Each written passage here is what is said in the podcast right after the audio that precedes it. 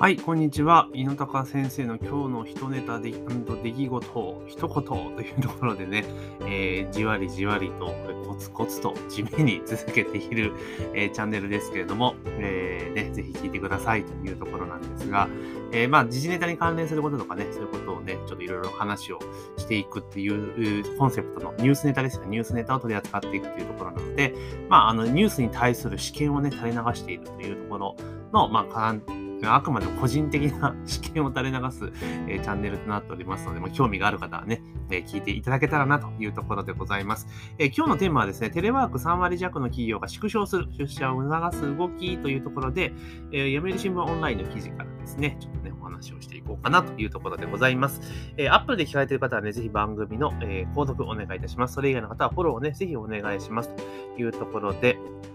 えーと、記事をね、ちょっと冒頭読ませていただきますと、読売新聞社は緊急事態宣言と飲食店の営業時間短縮が解除されたことを受け、国内主要企業に対して、働き方に関する対する関するアンケート調査を実施した。新型コロナウイルスの感染拡大で導入したテレワークは、過半数の企業は現状維持と回答したが、3割弱は縮小すると答え、出社を促す動きも出ているというところなんですね。まあ、テレワークってね、これ今回コロナのところでね、まあいろいろあったにせよ、このテレワークってものが一気に進んだっていう現実は多分あると思うんですよね。で、まあその中で、まあ一回やってみて、だけどやっぱり、うん、なかなかちょっとうまくいかないよねとか、えー、やっぱ対面でとかいうような動きが、まあまああるだろうなと思ったら、やっぱ案の定というところなんですね。で、えー、まあ、その中で、まあ、現状維持と、このまま今まで続けていきますよと企業が、えー、56%かっていうところですよね。5割ぐらいっていうところがあると。えー、それ以外はまだだんだ減らしていきたいというふうになっているというところなんですね。で、これ結局はですね、この日本のその雇用体系というところも一個の要因であるのかなっていう気がするんですよ。なんでかっていうと、日本ってあれじゃないですか、新卒一括採用でほぼ終身雇用みたいな、えー、採用パターンがあのメインじゃないですか。だからメンバーシップ型なんですよね。ジョブ型じゃないんですよね。で、ジョブ型だと、その自分の業務っていうのが明確になっているから、あの、自分でいろいろコントロールできるし、自分のやれる範疇バチッと決まってるんですよね。だからテレワークとかにしてっても、必ずしも事務所にいる必要がないっていうことが多分色合い的には強いのかなと思います。一方、メンバーシップ型っていうのは、やっぱある意味チーム戦みたいな感じになるじゃないですか。なんか一人の人が専門分野を特化して飛び出てるってわけじゃなくて、みんなこう、大体軒並み同じような感じで進んでいくみたいな感じだと思うんですよね。やっぱそうなってくると、やっぱコミュニケーションがとかね、そういうの出てくるのかなというような気もすごくしたりはしています。ただですね、やっぱり、その、なんていうんかな、これもう、長らくね、そうやってみんなで膝を突き合わせて、顔面と面を合わせてっていうところで、えー、やってきてたわけじゃないですか、このコロナ前まではね、それは基本として。だそれはもう何十年ってやってきたものですよ。だから企業にしても何にしても、えー、それは当たり前として受け入れてたことを、まあ、今回コロナきっかけでガラッと変えようとしてるわけなんですね。だから、当然のごとく、あの、こういうふうなね、あの、うまくいかないとかいうケースが出てくるのは、まあ当然かなっていうところなんです。で、なんでうまくいかないかっていうと、基本的にその業務プロセスをほぼ変えないで、今までの要は、えー、ビジネスをやっていたその業務フローとか、そのそれを最小限の改善とか調整で、なんとかテレワークを強引にねじ込んだっていうところが、おそらくあるんだろうなっていう気はするんですよ。で、私自身がまあ会社員やった頃っていうのは、まあそのテレワークとかそんなのまだね、ないと。事務所で仕事するっていう感じでしたけど、でも私自身が、まあ本社の仕事をしている時は社内での調整とかってことがあったので、まあ、あの、なんていうかな、本事務所で仕事してることが多かったですけど、ただ、最終のそれこそ最後の1年間かな、新業態でそのお店のあの開発とかっていうことをやってる、開発っていうか、新業態のオペレーション確認とか、オペレーション調整とかやってる時っていうのは、もうほぼ事務所にいなかったっすよね。だって、パソコンがある わけじゃないですか。ノートパソコン持たされて、で、モバイル環境でも当然仕事、会社のネットワークつながれるっていう状況だったので、別にどこで仕事しようが全然勝手だったわけですよ。で、えそこで言って、ま報告書とかもそのお店で実際現場を見ながら作成したりとか、実際現場の状況でヒアリングしながらやったりとか、めちゃめちゃ効率良かったんですよね。で、事務所とかにいると、あの、あれなんですよ。いろんな仕事が頼まれたりとか、降ってきたりとか、確認とか増えてくるわけですよね。これ見てくださいよとか、チェックしてくださいとか、出てくるわけですよ。結構、はかどらんわけですよね、仕事的には。で、えー、ね、その責任者からね、ちょっとここで報告してくれとかね、いきなり言われたりするわけじゃないですか。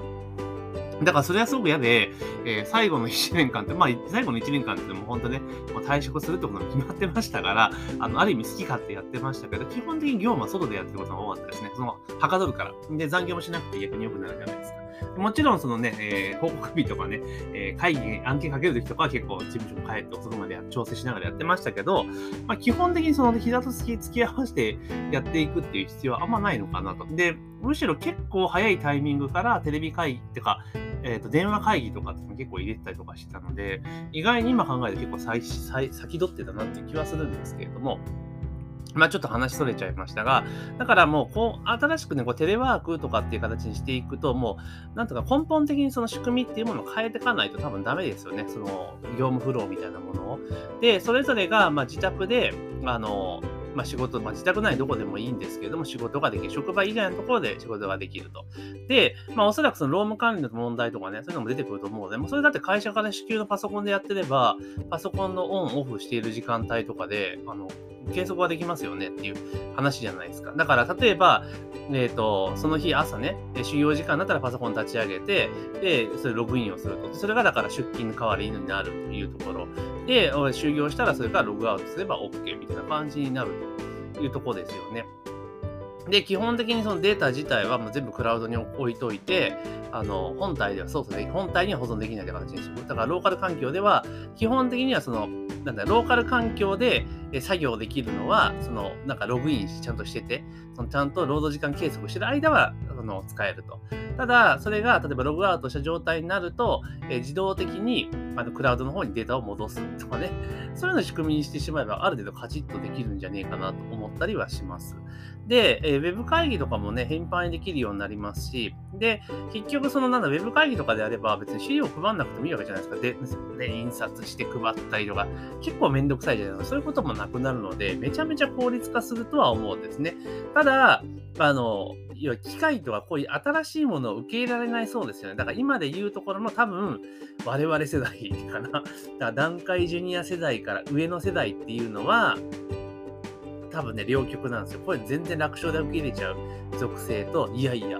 っぱ顔と顔を突き合わせてっていう人も多分いると思うんですよね。だからまあ使い分けかなっていう気はしますけど、だけど多分今新しく新卒とかだって20代の方とか、20代とかね、30代ぐらいの方っていうのはもうこれが当たり前になってるわけですよ。だから間違いなく言えることは彼らが即戦力になってきたら生産性では絶対にあのもう我々世代勝てないんですよね。だテレワークの方が絶対効率的ですもん。で、しかも、その、なんつうのかな、会社に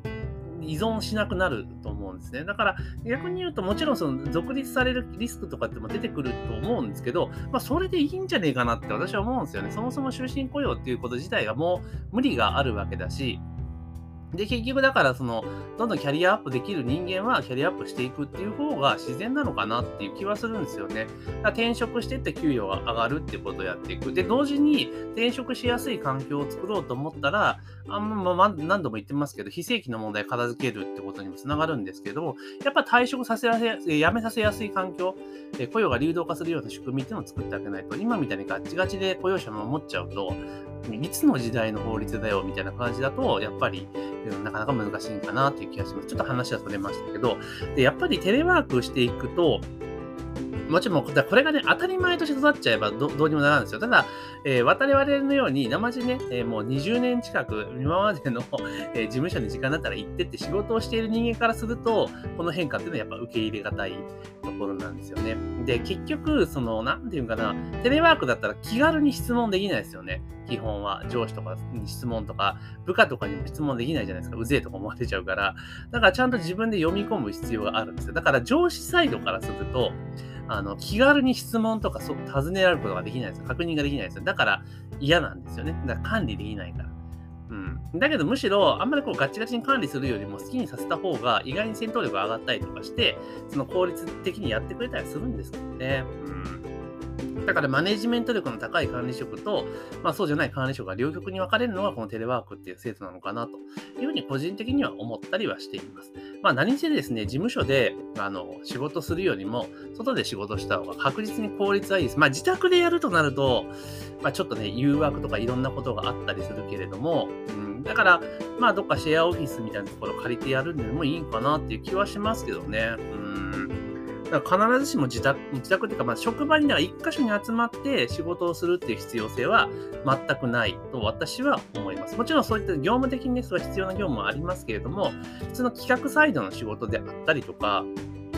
あと営業サイドの仕事であったりとかすれば、まあ、別に事務所にいる必要って全くないですよねって話ですよね。だから成果さえしっかり上げていれば問題ない。うん、と思いますけどね。だからガッチガチにそのなんか子供の面倒を見るような形でやっていくっていうのが、だから結局年功序列型とかね、その従来のメンバーシップ型の採用だと、やっぱこのテレワークっていうのはうまくはまりにくいんですよね、やっぱり。うんだけど、こうメンバーシップ型じゃなくて、ジョブ型？で、欧米のようにジョブ型だったら多分ね、さっとハマるんだろうなとは、個人的には思ったりします。で、私、まあ、間違いなくね、私自身は別にね、自分のところをね、大きくするとか、その考えてないし、まあ、社員を雇うことなんか全然考えてないですけれども、仮に自分が、えっ、ー、と、規模を大きくしてってね、社員を雇用してっていうふうにやろうとするとすれば、もうほぼ100%テレワークの会社にします。うん。テレワークの会社にしますよ。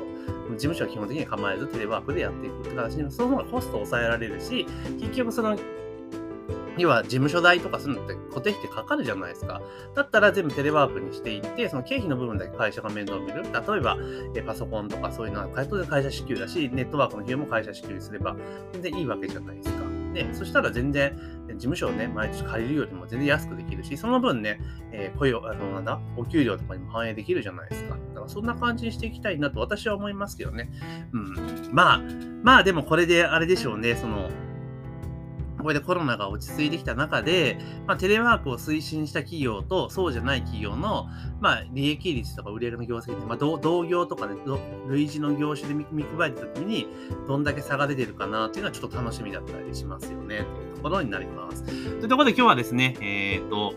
これですね、テレワーク3割弱の企業が縮小すると、出社を促す動きっていうね、記事がありましたので、まあ、やっぱりかというふうに思ったので、えー、それをですね、ちょっとね、えー、思ったことをお話をさせていただきました。ぜひね、番組の購読もしくはフォローをね、忘れずにお願いします。というところで、本日の配信は以上とさせていただきます。